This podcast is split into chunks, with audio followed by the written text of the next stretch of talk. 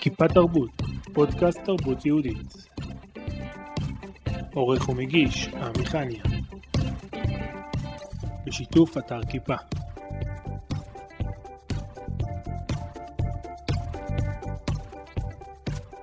שלום לאסף פניאל. שלום, עמי חניה. אה, אחרי הרבה תוכניות סוף סוף אה, מגיע לראיין אותך. אה, בוא נתחיל מההתחלה. איפה הייתה ההתחלה? נולדתי בהתחלה, אני לא יודע, של מה? שלך בעולם התרבות. טוב, אם נלך באמת אחורה, קצת, כי זה מאוד קשור, גם כי אנחנו מדברים על הנפש, אז עליי כילד. הייתי מצד אחד ילד מאוד רגיש, זאת אומרת, גם בקטע של להתרגש ולשמוח ולבכות, וקראו לי הרגיש, אשכרה שמו עליי את התיוג הזה. לפעמים עושים את זה כי הוא רגיש כזה, שזה לגיטימי להיות רגיש, אבל בוא נגיד בשנות ה-80 לא כל כך. אז אני הייתי הרגיש. וגם באינטליגנציה רגשית אני זוכר איזושהי שיחה של מורה עם אימא שלי, אולי מורה בכיתה א', מה שהיא אומרת, את רואה? אני לא, אני לא מבינה איך הוא, איך הוא יודע שאני חושבת את זה. כאילו, כאילו, הייתי שם לב, כאילו, כמובן, לדברים נפשיים שהולכים אה, אצל אנשים. וגם מבחינת התרבות, אני הייתי משחק, כאילו, מגיל קטן, כאילו, אה, דמויות, הייתי, לא יודע, נגיד עושה בובות, כשההורים שלי היו ישנים בשבת, הייתי מכין בובות. ממלא בוב, בובה בגרביים, עד שזה היה נראה בובה בגודל רגיל, mm-hmm. ואז, לא יודע מה, שם באמצע הסלון בובה עם סכין בגב וקטשופ. מיצגים. מיצגים כאלה. ואז הייתי אה, פתאום נבהל ואומר, אולי אם ההורים שלי יראו את זה, יהיה להם התקף לב. אז הייתי כאילו מוציא את הסכין. קיצור, אבל באמת, כל הזמן זה היה אומנות וסרטים שהייתי עושה, והצגות. זה ו... משהו שהיה בבית? אה, בוא נגיד, בבית אנגלו-סקסים, אפשר להגיד, אמא שלי מקנדה, אז uh, כן היו סרטים והצגות, uh, כאילו, כן הבית היה פתוח לתרבות. ודווקא, לא יודע מה, אבא שלי הוא רואה חשבון, מנהל כספים. זה תמיד, ה, מבחינת המקצועית, תמיד האנטי-תזה. Uh, אמא שלי מעצבת פנים, אז היא כן היה לה uh, את ההסתכלות האומנותית. וזהו, זה מה שיצא בסוף. ואיפה התחילה הרשמיות פעם ראשונה של הצגה, הופעה רשמית? זה, כאילו, למרות שהתעסקתי המון באמנות, לא חשבתי שאני יכול לעבוד בזה, כי שוב, מבחינת הביטחון העצמי שלי, היה די נמוך. נגיד, הייתי, היו לוקחים אותי לסניפי בני עקיבא בחודש ארגון לצייר על קירות. והרבה פעמים אנשים היו לוקחים לי את הקרדיט, היו אומרים, אני ואסף ציירנו את זה. וכאילו, הם לא עשו כלום, והייתי כזה חסר ביטחון, אז לא אמרתי אפילו שאני, שאני עשיתי הכל. כאילו, הייתי ממש... שיחקת בהצגות בבני עקיבא? Uh, כן, גם שיחקתי, וגם, לא יודע, כשהייתי בכפר רואה למדתי, אז כל ערב הייתי יוצא, והיה איזה 800 תלמידים, אז הייתי מסתובב בישיבה במשך שעתיים עם איזה דמות. ועושה אותה לכולם, כאילו, כל מה שהייתי עובר. למה? Uh, לא יודע, אהבתי את התשומת לב, את הפידבק. אם, אם זה באנגלית, היה את המחזה הזה. All My Sons, אז הייתי עושה את כל הדמויות מול המראה. בקיצור, קיצר, אומנות וזה, תמיד זה זרם לי בדם. פשוט הפ, הפעם הראשונה שעבדתי בזה, אפשר להגיד, זה שהלכתי אספקלריה, ללמוד רק, ופתאום הם אמרו, יש איזה תיאטרון רחוב, ונשלם לך על זה. אני שומע הרבה אומנים שאומרים את זה, מה, אני אקבל כסף על זה? וזה קרה, שיחקתי. קיבלתי כסף, ופתאום קלטתי באמת שאפשר להרוויח. הגעת ללמוד למה? חשבת על מקצוע? הלכת למסלול לא. רגיל, תעודת הוראה, לא יודע, תואר, משהו? תואר בהוראה, לא חשבתי שאני יכול uh, ללמוד משחק או להיות שחקן, פשוט סיפור מעניין, חמותי תופרת. אז היא תפרה לחגי לובר, לאספקלריה, את החליפה של הדוב בהצגה שלו. ואז היא אמרה, אה, אני תופרת אה, זה של דוב לחגי לובר, ויש לו בית ספר למשחק, אולי תלך לשם. אה, זהו, והלכתי באמת ללמוד לגמרי בשביל הכיף, שנה אחת, אחרי זה שנה שנייה, ואז כבר בשנה השנייה המורים המליצו לחגי אליי, כאילו דיברו עליי, ואז חגי המליץ להיכנס להצגות, ואז שם הגעתי 11-12 הצגות, מבוגרים, נוער, עבדתי שם כשכיר, אני ואושרי. אה, עבדנו שם כשכירים אפילו, וכל היסטוריה מאז. ובעצם היה שלב שהיה גילוי, שאמרת, עכשיו אני שחקן? אה, הייתי מורה לפני זה, הייתי מחנך של כיתה ה', והיה קשה, היה קשה שנה אחת, ואני זוכר שהגילוי היה, היה לי פחות מ-40 תלמידים, כן? אבל אני תמיד אומר שמול 40 תלמידים כמורה, הם לא הקשיבו למילה שאני אומר. צרחות וכולי. ומול 400 ילדים, אני מרים את האצבע שלי, וכולם בשקט, מרוכזים ככה, מאופנתים. אז אמרתי, אם ככה 400 תלמידים, אה, זה, אז, אז זה היה הגילוי שלי על הכוח שיש לתיאטרון. זהו, ואז עברתי להיות שחקן. ואיך התגלגלת באיזה הצגות? Um, התחלתי בהצגות ילדים של אספקלריה, אה, או איש ומו, איש הקמצן שהפך לקבצן, ואז uh, פרופסור יהודה מורלי uh, עשה עיבוד של י"ל פרץ, uh, מחזמר קולות. הייתי שם תפקיד ראשי, גם תפקיד ששרתי, שזה היה גם מדהים. שישה שחקנים, עבדנו במשך שנה על המחזה עם פרופסור יהודה מורלי.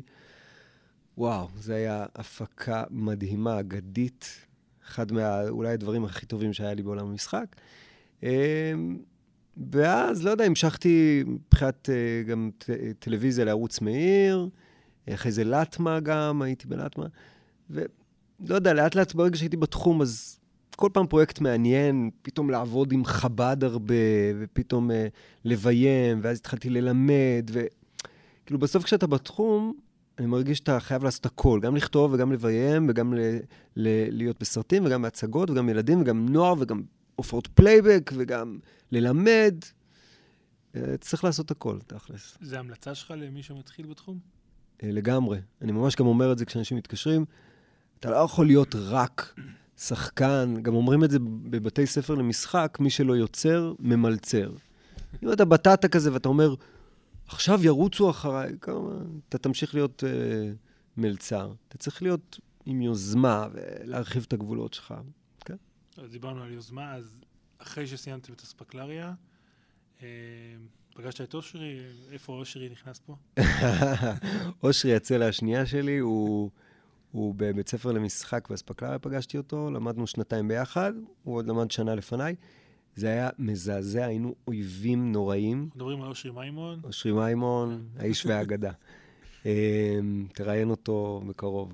אה, אז אני אומר, הוא היה מרביץ לי, משתולל, הורס את השיעור, מוריד חולצה ועולה, כאילו, אני פשוט, כמו בכיתה ב' הייתי אומר למורה, כאילו אנחנו בני 23, 4, ואני אומר למורה, אתה חייב להוציא אותו.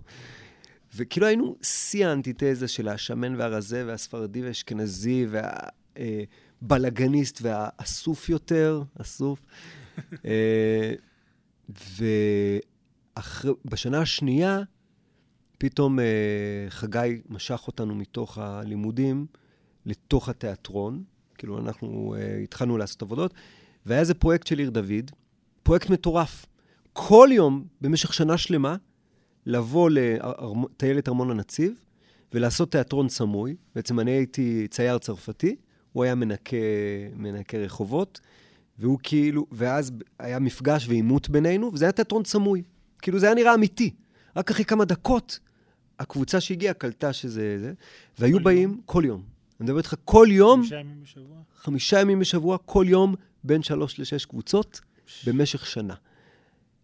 שם, בטיילת ארמון הנציב, נברא הצמד הזה, אושרי ואסף, אה, שעות אינסופיות של דיבורים ושל התוודויות ו- וחלומות, ואחרי השנה הזאת זה היה כבר בלתי ניתן להפרדה. אה, יש בינינו קליק אה, מדהים, השלמת הפכים, ו... זהו, ברוך השם. והרבה ממה שאני היום, אני חייב לו, ולאופי שלו, ולאיך שהוא מקדם, איך שהוא רואה את העולם. זהו. ואיך החלטתם להיות עצמאיים? אמ,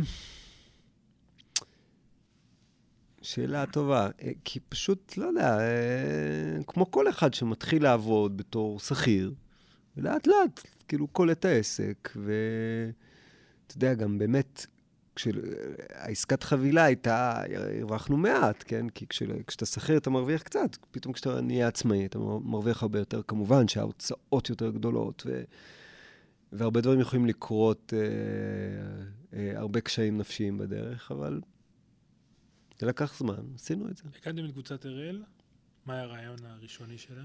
אה, קבוצת אראל בעצם באה לקדם אומנים. יש, יש גם בי וגם באושרי, בעיקר באושרי, את הקטע הזה שאנחנו אה, כל הזמן אומרים, כאילו ברגע שאנחנו מגיעים לתובנות, אנחנו רוצים לשתף אותן. כאילו גם, אני פעיל בפייסבוק הרבה עם התובנות שלי, ואושרי מדבר עם אינסוף אנשים שמתייעצים איתו, כן, אתה יודע. אה, פשוט כל פעם ש, שגילינו איזה משהו במסע הזה, רצינו לשתף את זה. וגם אנחנו יודעים להתייעץ עם אנשים שיותר חכמים מאיתנו. אז אותו דבר, אה, הקטע היה לאגד אומנים שבאים לקבל, גם תומכים אחד בשני, וגם עושים שיתופי פעולה, וגם uh, משווקים אחד את השני, ומייעצים. Uh, היום יש קבוצה בוואטסאפ של מליני שכר, כן? זה תחום ש, שהיום אומנים מקבלים שוטף פלוס 30, 60, 90. אז אנשים אומרים אחד לשני, הלקוח הזה אי אפשר לסמוך עליו, אל תעבדו איתו. Mm-hmm. ומשתפים אה, בקבוצה, וזה ממש מתחיל אה, להכות גלים ולעבוד. אוקיי, okay, ומה עשיתם?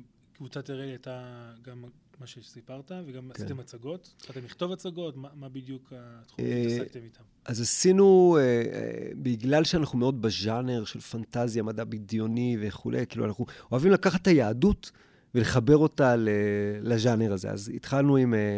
צוות תעלומה. בעצם פרופסור נסניש, צולם פה, ממש באולפן הזה. פרופסור נסניש והבלש גרישה פשישה, אה, בעצם היה את הרשע, תיימזולו, שהיה חוזר אחורה בזמן ומשבש את החגים. אז הוא הפך את חג החנוכה לחג החנופה. את חג הסוכות הוא הפך לחג הסופלות. את חג, אה, את יום העצמאות הוא הפך ליום העצמות. ובנינו ז'אנר של הצגות.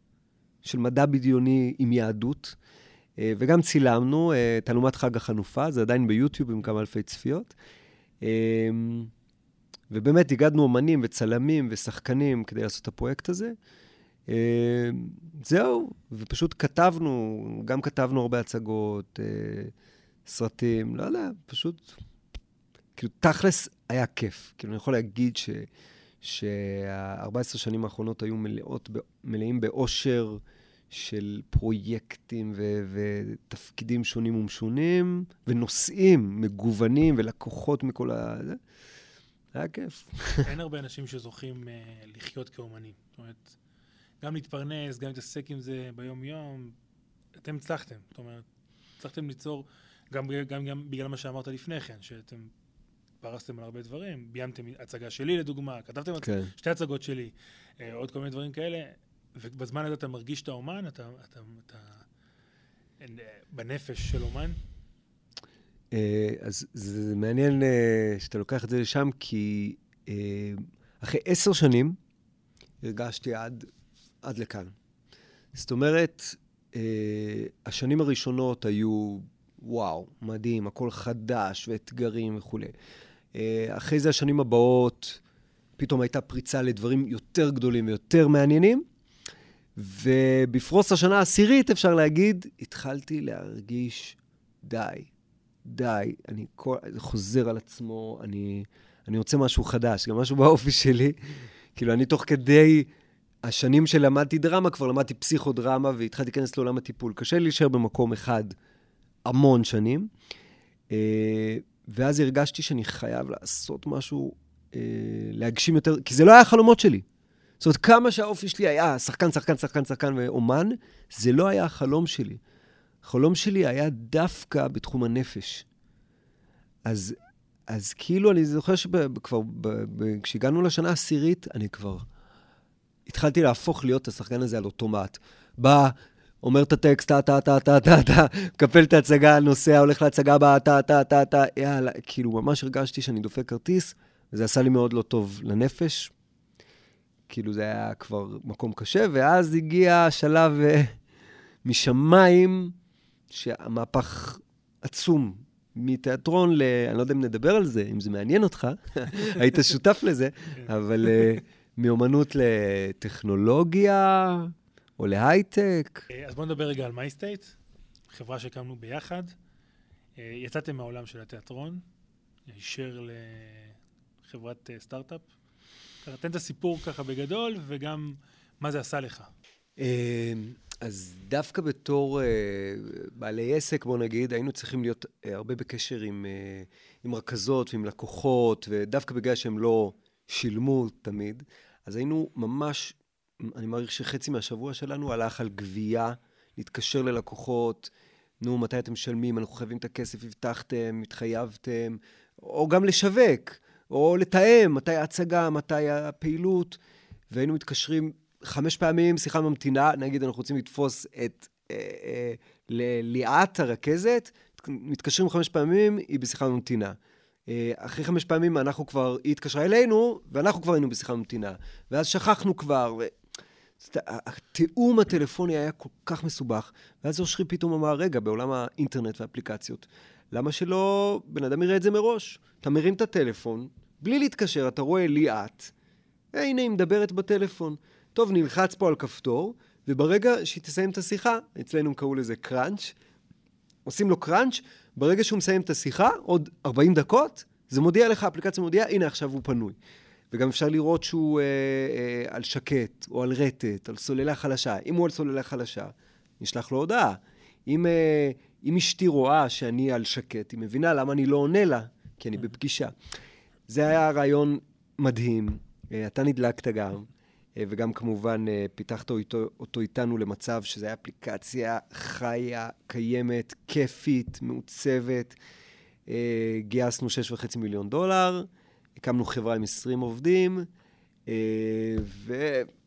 והרגשנו שאנחנו גם חיים את החלום הישראלי, וגם חלמנו באמת, מהמצב של אומנים שתמיד רודפים אחרי הכסף, החלום היה לעשות אקזיט, שאיתו נוכל להגשים את כל החלומות. לצערנו, אחרי שלוש שנים זה נסגר, בלי האקזיט, אבל מה, מה קיבלנו מזה? אז קודם כל, לחשוב בגדול, כי בתור אומנים, בסדר, כל הזמן התקדמנו מתיאטרון רחוב להצגות ממש, מזה לטלוויזיה, הופעות, אבל, אבל לי, לי בתור מנהל שיווק, נתנו ביד 100 אלף דולר, שים את זה על פייסבוק. מה זה, אני לא יכול לתאר את זה. כאילו, כל בוקר הייתי, טוב, בוא נשים 5,000 שקל על פייסבוק, ובוא נשים עוד uh, 7,000 שקל על יוטיוב, ו-10,000 שקל על גוגל, ובוא נעשה סרטים וקמפיינים. כאילו, וואו, פתאום לחשוב בגדול וללכת לכנסים, ופתאום התחלתי להרצות בכל מיני מקומות. ופתאום התחלתי להבין מה זה לחשוב בגדול. Uh, אז קודם כל עשיתי שינוי בראש, בכלל להיות מסוגל לחשוב בגדול. ואם אני רוצה להגשים את החלומות שלי, של... שעל זה נדבר, אה, אז חייבים לחשוב בגדול, להרחיב ככה את הפרספקטיבה. אה, ועוד דבר אה, שקיבלתי זה הרבה חוסן נפשי, אני חושב, כי המון מהלכים נפשיים, חוויות רגשיות שלא לא חוויתי מעולם, חוויתי שם, בעבודה, גם כיזם, גם כעובד בחברה, בכלל להיות שכיר בחברה, אף פעם לא הייתי, תמיד הייתי עצמאי, גם במשברים. בשנה האחרונה, שהחברה התחילה להיכנס למשברים, אה, חוויתי דברים מאוד קשים, שתמיד אמרתי, מחסנים אותי. כל הג'יפה, ידעתי ש... שהקדוש ברוך הוא מעביר אותי פה איזשהו uh, תהליך. ואיך uh, היה מעבר מהעולם של הבמה לעולם של ההייטק? אמנם אמרת שבשנה האחרונה היה לך כבר קצת נמאס, אבל כאילו לא, היה, לא הייתה חסרה הבמה או המשחק או ה... או האומנות? כן, אז אה, בהתחלה זה היה שחרור, תעזוב אותי וכולי, ואחרי לא הרבה זמן התחלנו הופעות פלייבק איתך ועם, אה, כשלישייה, וזה סיפק, פתאום חזרתי ליהנות מזה. כשעשיתי הצגה, הופעה, באמת נהניתי ממנה. וכאילו אני זוכר ש... כאילו, התגעגעתי לחוויה הזאת של, וואי, נהניתי. או גם לפני, וואי, יהיה כיף. פשוט אה, אה, ברגע שכל הלחץ, כי בסופו של דבר הייתי כל יום, כל יום של השנה עובד, קם בבוקר, נוסע לדימונה, עושה הצגה, חוזר לירושלים לעשות בימוי, נוסע להצטלם בפתח תקווה, כל יום. ופתאום כשהיה את השקט הזה ויכולתי להתנתק, ואז לחזור לזה פעם בשבועיים, פעם בשלושה שבועות, חזרתי ליהנות מזה. אמ, וגם אה, למדתי קצת שבעולם האמיתי יש הרבה מקום לאומנות. מה שאני מתכוון זה שאני לא, אני, אני בעצם שיחקתי הייטקיסט. זאת אומרת, פתאום התחלתי להתלבש עם חולצות מכופתרות ונעליים, והתחלתי ללמוד מושגים, ואיך לבטא את עצמי בישיבת צוות עם 20 אנשים, איך להרצות בענייני טכנולוגיה. זאת אומרת, אה, אה, הבנתי שהאומנות דווקא נותנת לי פלוס בעולם האמיתי. אני יכול להגיד שכל ההייטקיסטים שמסביבי, המנכ"ל וכולי, הם היו כזה אנשי הייטק. ואני בהתחלה הרגשתי כלום לידם. ובאיזשהו שלב ראיתי שבואנה, יש כל מיני יכולות שיש לי, או הסתכלויות על החיים שאין להם, וזה עצוב. כאילו, בואנה, אם תכניסו קצת פלפל, אם קצת, תכניסו קצת דרמה, קצת נפש, קצת פסיכולוגיה, קצת צבעים, העבודה שלכם יכולה להשתנות. וניסית לעשות את זה שם? אמ, קודם כל, אני חושב שבשיווק, אני ואושרי, כאילו, ישר הלכנו לכל מיני דברים הזויים בשיווק, שכאילו המנכ"ל כזה, מה, מה קשור, איך זה יעבוד, כל מיני דברים, בין אם זה אה, הקריאייטיב, כן, הסרטונים או התמונות, בין אם זה, בנינו איזו מערכת שיווקית מטורפת, כאילו, ש, שכאילו נראה לי... כן. כן, שאף אחד לא חשב עליה לפני, ו... כמובן, גם עשינו את הערבי חברה, וכל כמה ימים עשינו איזה שטות, נגיד היה אה, אה, שיר בוקר ושיר צהריים. שאתה בא ושם איזה שיר לכל החברה, וכאילו, כולם כזה, מה קורה פה, וזה, משרדים ליד, מה אתם עושים?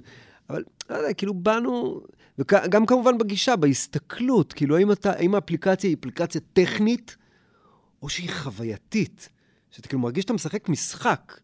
שכאילו, כשמישהו מדבר בטלפון אז זה מגניב, כאילו רואים את זה זז, כאילו, רואים שהוא עכשיו מדבר, השפופרת באנימציה. זה היה, אני חושב שהבאנו משהו מאוד מגניב ל... בעולם של, שלנו קוראים לזה חוויית משתמש, אז הבאת חוויית משתמש מהתיאת, מהבמה, מה, מהאומנות, אל, ה, אל, ה, אל ההייטק. כן, לגמרי. Okay. אוקיי. ואיך הייתה הנפילה חזרה, או, החז... או העלייה חזרה? אה, איך אתה מגדיר את זה, נפילה או עלייה? קודם כל נפילה, בוודאי נפילה. אה, קודם כל, אין מה לעשות, החלום של האקזיט, אה, אני נכנסתי לזה, גם שוב, כי רציתי לשנות והכול, אבל גם חלמתי ש... שאני לא אצטרך לרדוף אחרי כסף. הקטע הזה שאתה מתפרנס, מתפרנס, אפילו בתוך התחום, כן? כאומן, אתה מתחיל לעשות פרויקטים שאתה לא... לא הכי היית, לא שאתה לא מאמין בהם, אבל לא היית רוצה לעשות. אבל משלמים. כבר בעיה. אבל יותר מזה, כאילו, אתה רוצה להגשים חלומות, ואתה עסוק רק איפה השקל הבא. אז כן, כן רציתי שיהיה לי פה אה, אקזיט ויהיה לי מימון לחלומות שלי. אה, אבל גם, יום אחד אתה הייטקיסט, למרות שההילה ממשיכה קצת לרדוף אחריך, זאת אומרת, עד היום, אני אומר, אנשים אומרים לי, וואי, אתה הקמת חברה וכולי, וזה נכון, זה, זה חתיכת הישג, וזה ממשיך איתך, אה, איתי, עד היום. אז אני אומר, הנפילה הייתה יותר אה, לאן אני הולך עכשיו. ישבתי עם אושרי במשך שנה בבתי קפה. כאילו, יכולים, היינו יכולים לכתוב בלוג על בתי הקפה בירושלים, איפה מגישים קפה יותר טעים וזה. אה, וחשבנו לאן הדרך, אה, לאן, כאילו, לאן הולכים. ואחד מהגילויים הבאמת היפים שהגעתי אליהם בזכות אושרי, חלאס, אתה לא צריך שיהיה לך מיליוני דולרים כדי להגשים את החלומות שלך. תפסיק זה בדיוק מה שאתה, התירוץ, שאתה אומר, כשיהיה לי, כשאני אהיה עשיר, ואז פתאום אתה מוצא את עצמך בן 90, כשאין כבר, אה, החלומות כבר איבדת אותם. אז, אז אה, אושרי אמר, בוא, תתחיל את זה מלמטה, לאט-לאט תבוא מלמטה ותגשים את החלומות.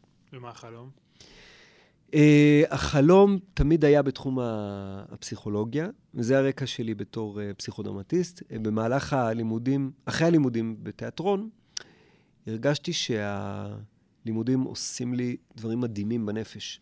הביטחון עצמי נוסק, הביטוי עצמי, אה, אה, זה שאני יכול לשחק דמויות שונות, אני ייצאתי את זה לחיים שלי. התחלתי לשחק דמויות בחיים, וזה עזר לי עם מערכות יחסים, עם להצליח לעבור קשיים. של הייטקיסט. מה? הדמות של... הדמות של ההייטקיסט. אה, אז הלכתי ללמוד פסיכודרמה, למדתי ארבע שנים אה, פסיכודרמה, טיפול בפסיכודרמה, ושם באמת התאהבתי סופית. אמרתי, זהו, זה, זה דבר ש... שכאילו, לא יודע אם באתי לעולם בשבילו, אבל הרגשתי שזה עשה לי מהפך שחיכיתי לו כל החיים. זאת אומרת, עצם זה שפתאום הבנתי את כל מה שעובר עליי, כל, ה, כל הדברים שעברו עליי מאז שאני ילד, וכל הקשיים, וכל הפחדים, וכל המשברי זהות, וכל המחסומים, פתאום הכל היה מובן, מאיפה זה מגיע, ואיך אני עובד עם זה. והצלחתי להבין איך האומנות ממש ממש יכולה לשפר לי את החיים. היא שיפרה לי את החיים.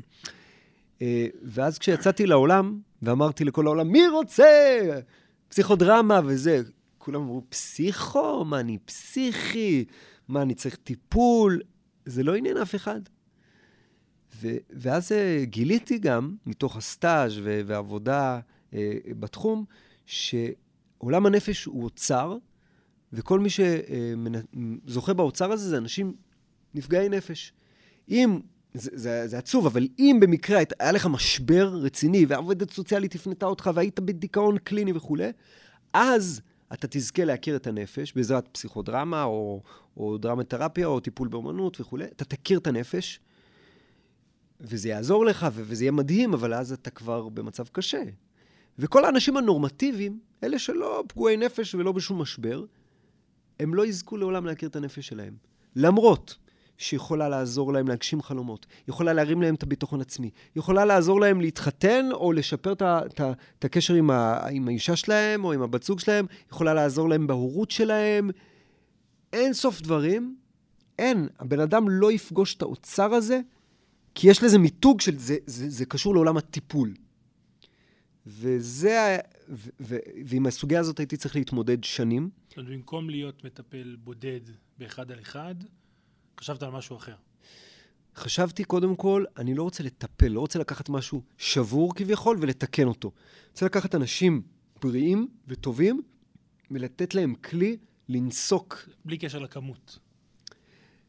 אה, מה זה בלי קשר לכמות? בלי קשר ל... טיפול זה בדרך כלל אחד על אחד, נכון? לא, טיפול, טיפול אה, פסיכודרמה הוא קבוצתי. אה, הוא קבוצתי. כן, אז יש לך חמש, שמונה, עשר, שתים עשרה אולי בקבוצה. והטיפול הקבוצתי הוא דבר מדהים. מחקרים, הרבה מאוד מחקרים מראים שהוא יעיל בדיוק באותה מידה כמו טיפול פרטני, אבל אני אמרתי, לא, אני לא רוצה טיפול, אני רוצה בעצם אה, אה, להנחות אנשים בסדנה של כושר נפשי. זה היה... זאת אומרת, טיפול לאנשים בריאים? או לא, לא טיפול או... זה לא טיפול, זה לא טיפול, זה לא מוגדר כטיפול, הרבה מהאלמנטים הטיפוליים לא קיימים בזה, אלא אה, זה עבודה נפשית, זה בעצם עבודת כושר נפש. מה הכוונה כושר נפש? אז ככה, אז, אז הקונספט הזה של כושר נפשי, לקח לנו הרבה זמן להגיע אליו. אני זוכר שזה, אני מתקרב לגיל 40, אני כל הזמן, אבא שלי אומר, תלך למכון כושר. וכל התודעה הזאת של מכון כושר, אבא שלי הולך למכון כושר, ברוך השם, מעל 30 שנה, לא מפספס אף מפגש. אה, ופתאום הבנתי שבעצם, הרי מה קורה? אם אתה הולך למכון כושר, ואתה חזק ובריא והכול, ואתה מפסיק ללכת. פשוט מה שקורה זה שאתה מתחיל להידלדל ו- ולאבד את הבריאות. אז זה היה לי בראש, ועוד משהו מעניין. פתחתי כמה קבוצות של עבודה נפשית, אה, דרך דרמה. בוואטסאפ? לא, קבוצות... אה, פיזיות. קבוצות פיזיות. הנחיתי במשך חמש שנים קבוצות של מבוגרים בבנימין ושומרון, והעבודה שלה זה בעצם לימוד משחק דרך עבודה נפשית. זה היה לגמרי מחובר, שבעצם אם אתה רוצה להיות שחקן, אתה צריך להתחבר לעצמך, ואיך אתה מביא לבמה את העבודה הנפשית הזאת. וקרו דברים מדהימים. למשל, היה בן אדם אחד, בן 60 אה, פלוס, שלא יכל להגיד uh, קדיש על אבא שלו. לא קדיש, לא, uh, uh, לא לעלות לתורה. היה לו חרדה, בן אדם נורמטיבי וכולי, אבל... דתי. כשהוא, כן, דתי. הוא היה בא להגיד את הקדיש, לא היה יוצא לו כלום מהפה. היה עוד uh, מורה אחד שהיה חסר ביטחון מאוד, זה סתם שתי דוגמאות מתוך הרבה. אבל שני האנשים האלה, אה, במהלך הקורס הזה, שהם עבדו, הם, אה, הם הגיעו להישגים מדהימים מבחינה נפשית, גם משחקית, אבל הבן אדם הזה אמר קדיש, אמר, אמר, אה, עלה לתורה בלי שום בעיות, אחרי, אחרי העבודה. והמורה הזה קיבל ביטחון עצמי, משהו, הוא סיפר סיפורים שם מדהימים, איך הביטחון העצמי שלו נסק. אבל, אני כזה אומר לעצמי, כל הכבוד אסף, זה פסיכודרמה, איזה כלי, איזה... זה. אני פוגש אותם, שניהם פגשתי אותם אחרי שנתיים, בנפרד, שניהם אמרו לי, אז זה עם הקדיש אמר, אני שוב, אה, קשה לי לדבר, והמורה אמר, אני שוב אה, מול הכיתה בחוסר ביטחון עצמי, ואני כזה, מה? מה זה אומר? זה נכשל, מה בעצם עשינו? ואז הבנתי, כושר נפשי, זה בדיוק כמו מכון כושר. אתה, אתה לא יכול לצפות, אין איזה קסם, אתה לא יכול להזריק לגוף איזה משהו, בום, אתה תהיה עם שרירים, ומעכשיו לא צריך. אה, אתה הולך כל שבוע למכון כושר, ושומר על כושר נפשי קבוע. אותו דבר, אתה, אה, על כושר פיזי קבוע. אז אותו דבר עם הנפש, אתה חייב לאמן אותה, אתה חייב לתרגל אותה, אתה חייב את שרירי האישיות, את ה... את ה שרירי חזה של הביטחון עצמי, ואת השרירי uh, זוגיות ש, שברגליים, אני לא יודע, כאילו, אתה צריך לעבוד על השרירים הנפשיים כדי להיות בריא נפשית. ו, ואז חשבנו על הקונספט של מכון כושר לנפש, או מיכל. אוקיי, okay, ומה עושים במיכל? אז במיכל בעצם באים לעבודה קבוצתית, שקודם כל זה אנשים, אנחנו, האני מאמין שלנו, שמה שמחבר את האדם לנפש שלו זה אומנות. בעצם יש את ה... את האדם, ויש את הנפש, והאומנות היא באמצע. קשה לבוא לאדם להתחבר לנפש באופן ישיר. זה כאילו, אתה יודע... אנליזה ו... אנליזה, או ישר לקפוץ לעומק של העומק, ולפעמים זה גם לא נעים וקשה. האומנות, הרי מה קורה באומנות? כשאני, כל דבר שאני אצייר, או שאני אשיר, או שאני אשחק, או שאני ארקוד, או שאני אכתוב סיפור, או שירה, זה יהיה הנפש שלי. אנחנו, אוטומטית הנפש שלנו רוצה להתבטא בכל צורה, ולכן, אגב, גם הכתב יד שלי יבטא את הנפש שלי. ואם אני אכתוב שיר, זה יבטא את כל מה שעובר עליי. ואם אני אגיד לך, עמי, ספר לי סיפור עכשיו. ספר סיפור. מי, מי, ה, מי הגיבור של הסיפור? סתם, גיבור של סיפור. אני. אתה, עמי. אה, אבל לא, לא, בוא דווקא לא ניקח עמי, כי אנחנו הולכים לסיפור. תן לי גיבור של סיפור. יעקב. יעקב. אה, מה הוא? תן לי כמה מילים עליו. חשמלאי. הוא חשמלאי. מה החלום שלו? מה הוא רוצה להשיג? אה, לבנות משהו מאוד גדול מחשמל, שיאיר את כל העיר שלו. רוצה להאיר את כל העיר. מה, מה מקשה עליו? מה המכשול שלו שהוא לא מצליח לבנות את הדבר הענק הזה? הוא עסוק בלהתפרנס.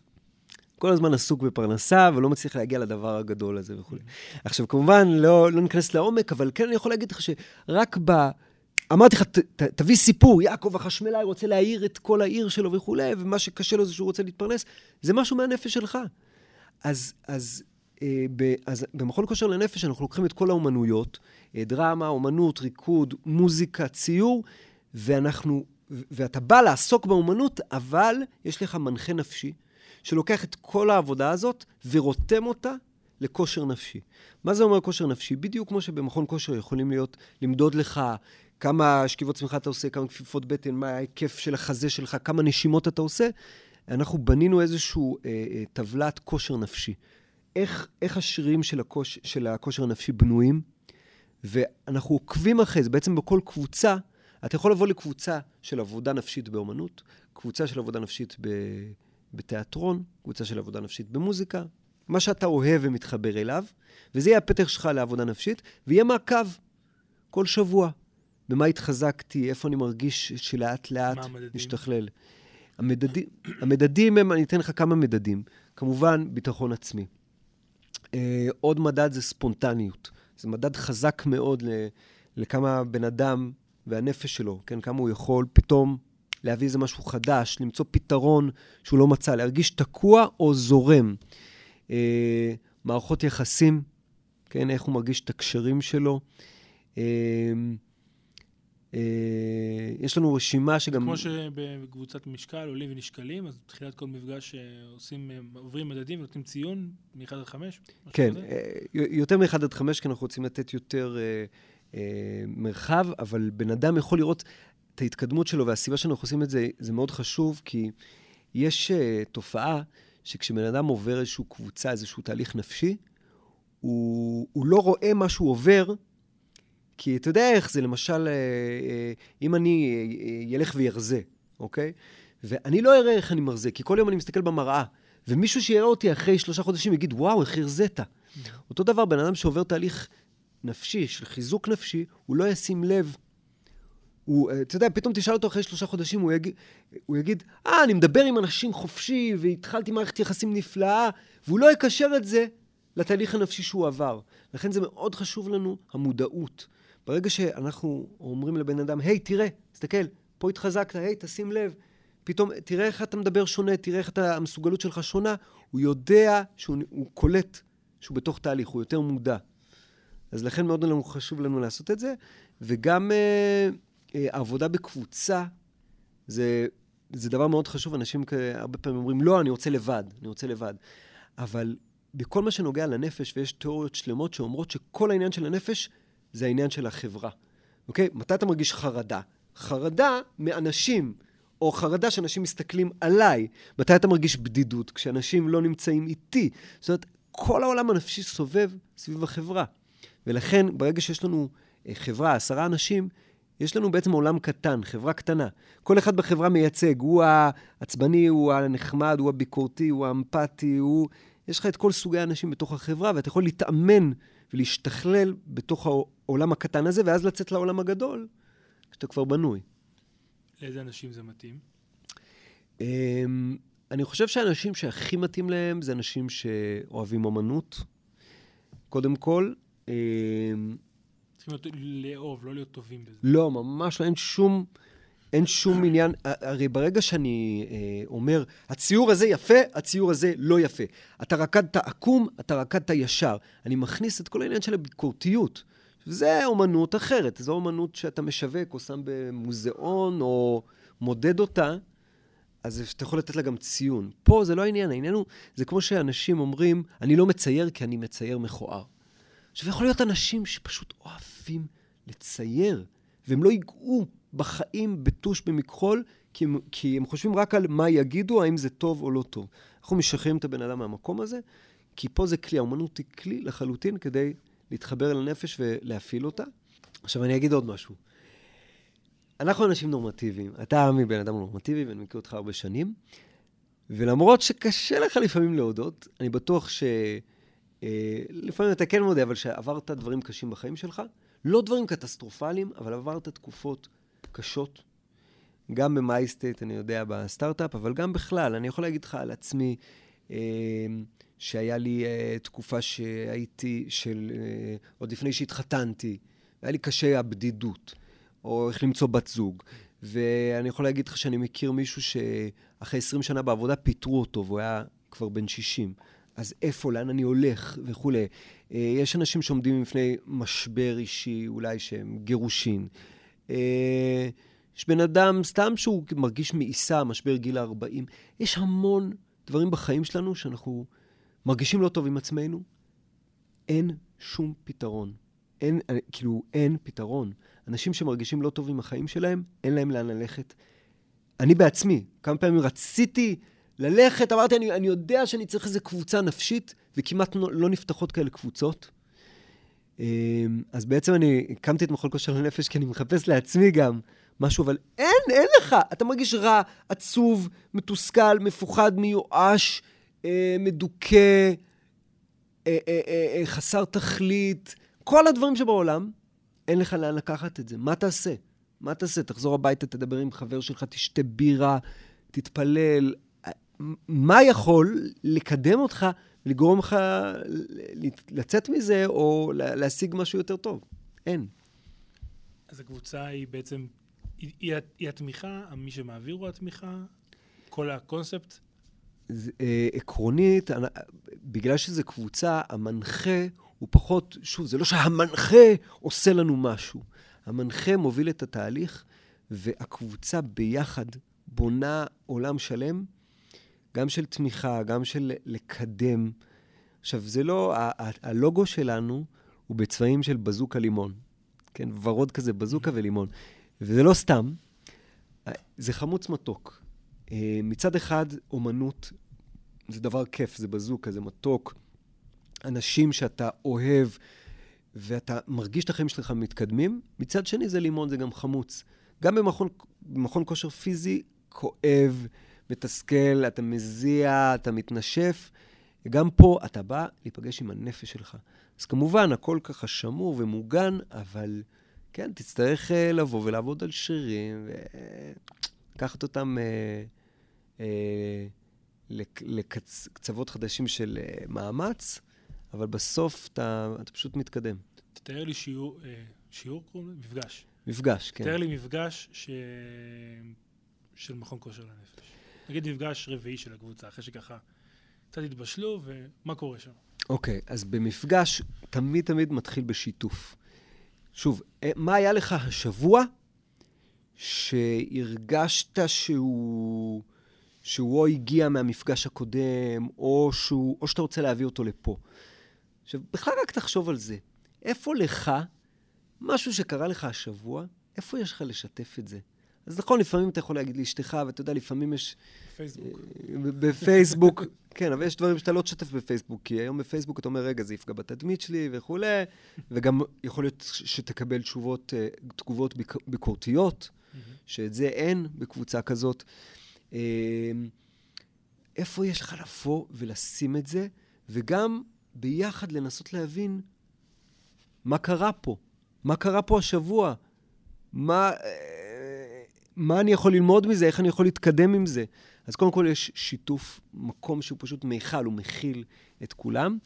אה, אחרי זה אנחנו בדרך כלל נעשה אה, חימום, משהו שאתה יודע, מוציא אותנו מהעולם החיצוני, העולם החיצוני שהזמן והפרנסה, וה... ומכניס אותנו למרחב דרמטי, למרחב אומנותי. אז כן, אם זה עבודה בדרמה שמשחררת, אם זה עבודה באומנות ש... מפעילה, כאילו משחררת אותנו, פשוט יאללה, בוא נצבע, בוא נצייר, בוא נשתחרר, בוא נצעק, בוא נשכח מהעולם שבחוץ וניכנס לתוך העולם הזה שבנינו, למעבדה הזאת. אמ, אחרי העבודה האומנותית, אנחנו, זאת אומרת, אחרי זה יהיה עבודה באומנות, משהו יותר אה, עמוק, בין אם זה חומרים אומנותיים ואיזשהו אה, תרגיל. למשל, אה, לא יודע, זה יכול להיות באומנות, אה, יש תרגיל מאוד מעניין באומנות, שאתה נשכב על דף ענק, ומישהו משרטט את כל הגוף שלך. ככה, עושה לך outline, מה שנקרא, איך אומרים? אה, מבחוץ, כאילו... קונטור. כן, פס מבחוץ, ואז אתה יוצא מתוך זה, ואתה רואה את כל הגוף שלך, ואז אתה ממלא את הגוף שלך. ממלא עולמות שלמים בפנים, מה קורה בבטן ובידיים וברגליים.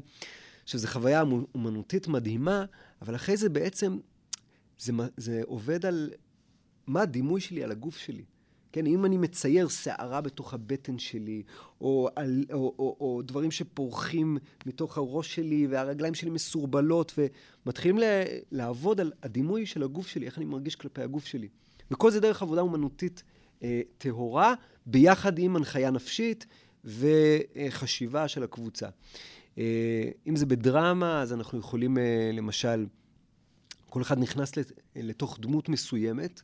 למשל, יש לנו עבודה שאנחנו עושים, שאתה אתה לומד איך לשחק את הדמות הכי שונה ממך, מה שנקרא אנטי טייפקסט.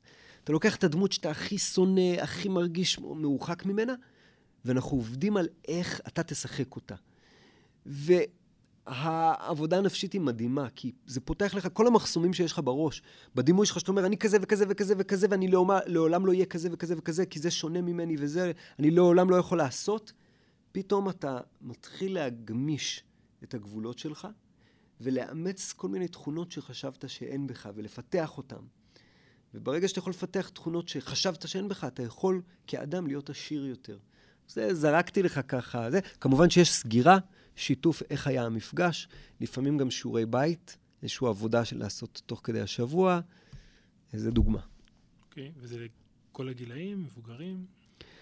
אז בגדול, אה, לרוב מכון כושר לנפש הוא למבוגרים, כל מכון כושר לנפש, איך שעשינו אותו היה למבוגרים, אבל עוד לא היה לו את הכותרת מכון כושר לנפש. עכשיו זה בעצם ההשקה שלנו, כאילו רק עכשיו התחלנו עם, אה, עם אתר ו, ו, וערוץ יוטיוב, דף פייסבוק, אה, רשימת תפוצה, ובכלל להודיע. אנחנו גם יוצאים עם Head Start עוד מעט, של קלפי כושר נפשי. בעצם בקטן, אתה יכול כל יום לראות קלף, והקלף נותן לך תרגיל ואומר לך בדיוק על איזה שרירים נפשיים זה עובד. ואתה יכול להחליט לעשות כל יום, או פעם בשבוע, תרגיל של כושר נפשי, או שאתה יכול להגיד, וואו, אני צריך עכשיו, יש לי איזה פרזנטציה עוד חודש, אני חייב בוסט לביטחון עצמי, אני אקח את כל הקלפים, את קלף מספר 3, 12, 17, 18, 24 וכולי, ולעבוד רק על הביטחון עצמי. אז אנחנו עושים הדסטארט על הקלפים האלה.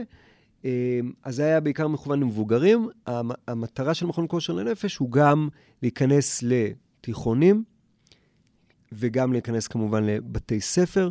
בעצם החשיבה היא כזאת, אם בן אדם יכיר את הנפש שלו, ממילא, הרי גם כשמגיעים למשבר נפשי, זה פשוט כי אתה לא מחובר לנפש, לא מחובר לנפש, לא מחובר לנפש, מידרדר, מידרדר, ואז בום, זה מתפוצץ.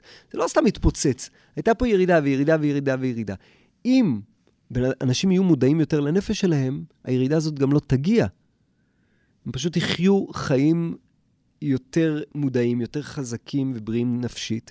ותחשוב למשל על נער, או בן אדם לפני חתונה שמתחתן ומבריא את עצמו באופן נפשי. תחשוב איזה הורות יש לו, איזה ילד הוא מגדל, ילד יותר בריא נפשית. אז ממילא, כאילו בטווח, באמת הרצון שלי הוא לשנות, לעשות שינוי בחברה.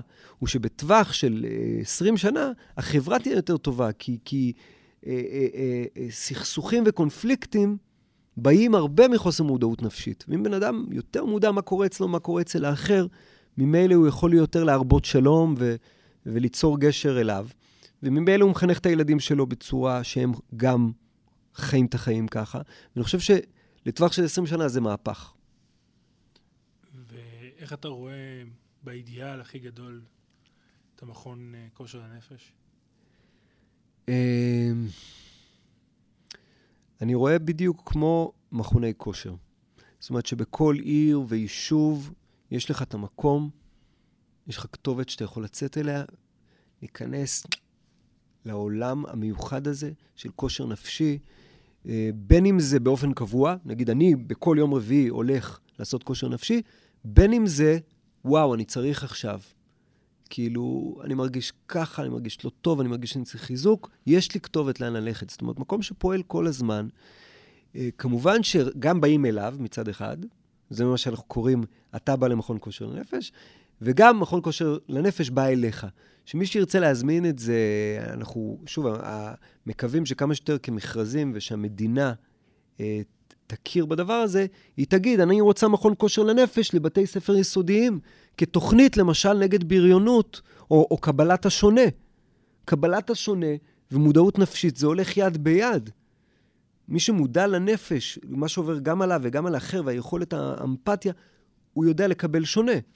וגם בתיכונים, לא יודע, הכנה לקראת צבא, גם uh, התבגרות מינית ומה עושים עם זה, גם uh, לקראת חתונה וגם לקראת הורות, ויש uh, לכל אורך הדרך מקומות שאפשר לעשות כושר נפשי, ואז לחיות את החיים מצורה uh, בריאה יותר.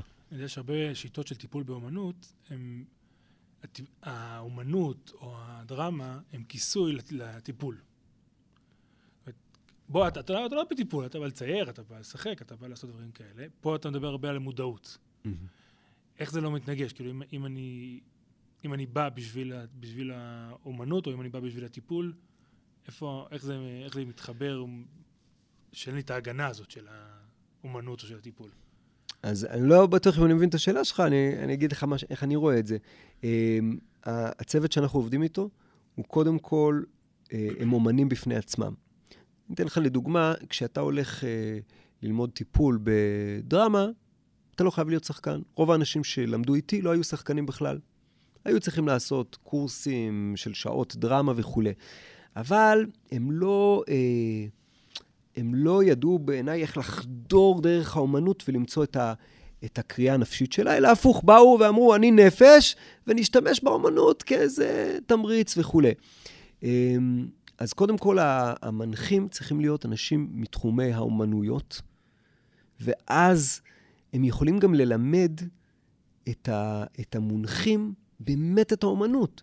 זאת אומרת, באמת, כשאני מלמד, כשאני עושה קבוצה, של מכון כושר לנפש בדרמה, אני מלמד אנשים איך לשחק יותר טוב. ואני מאמין שזה גם הולך ביחד, כי אם אתה יודע לשחק יותר משכנע, או להיכנס יותר לתוך הדמות, ממילא שם באה הבריאות הנפשית שלך.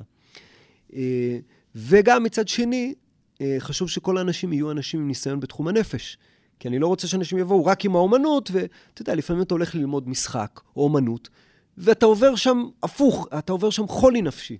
כי אתה יודע, זה ידוע שב...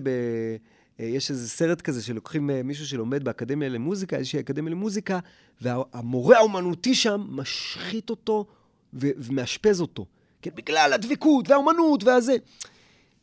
אה, זאת אומרת, אתה חייב, אה, מי שלא מבין את הנפש, ורק רואה את האומנות ורואה שיש בה כוח, הוא יכול להשתמש בכוח הזה כ- ככוח משחית.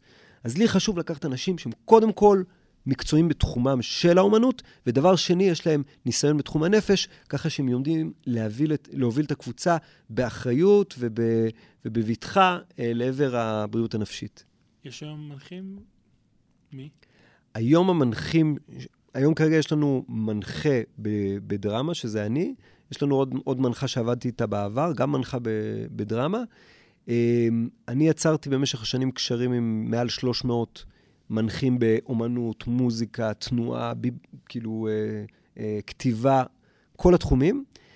אה, קודם כל אספתי אותם ואת ה, את ה, את הפרטים שלהם, הצגתי להם את עצמי. אה, לחלק מהם סיפרתי על החלום והחזון, וכולם, כולם, כולם, וואו, זה החלום שלי לעבוד עם אנשים נורמטיביים, כאילו כל... שוב, כמובן שזה דבר מדהים אה, לעזור לאנשים פגועי נפש, או, אתה יודע, רוב פעמים לוקחים אותך לבית ספר לילדים שבאים מהמשפחות הכי קשות וכולי, וזה כמובן אה, אה, אה חובה וחשוב אה, לעזור ולטפל בהם, אבל כולם רוצים, כמו שהם עברו את התהליך תוך כדי הלימודים, התהליך של וואו, החיים שלי פשוט עלו מדרגה, הם רוצים להביא את זה לכל האוכלוסייה, לכל האנשים. כולם מאוד מאוד התלהבו, וכיום יש לי באמת הרבה אנשי, אנשים סביב הרעיון הזה.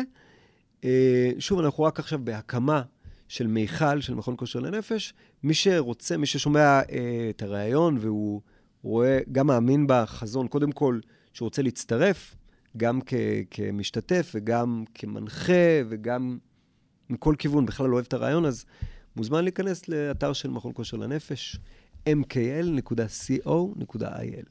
אוקיי, okay, אז אם אנחנו נתחיל מההתחלה, התחלת כשחקן, אה, מטפל, הייטקיסט, חזרת לטיפול, ועכשיו אתה לוקח בעצם את כל החבילה הזאת ומחבר אותה למקום אחד, שהוא מרכז את כל, ה, את כל היכולות שצברת לתוך, ה, לתוך הדבר הזה?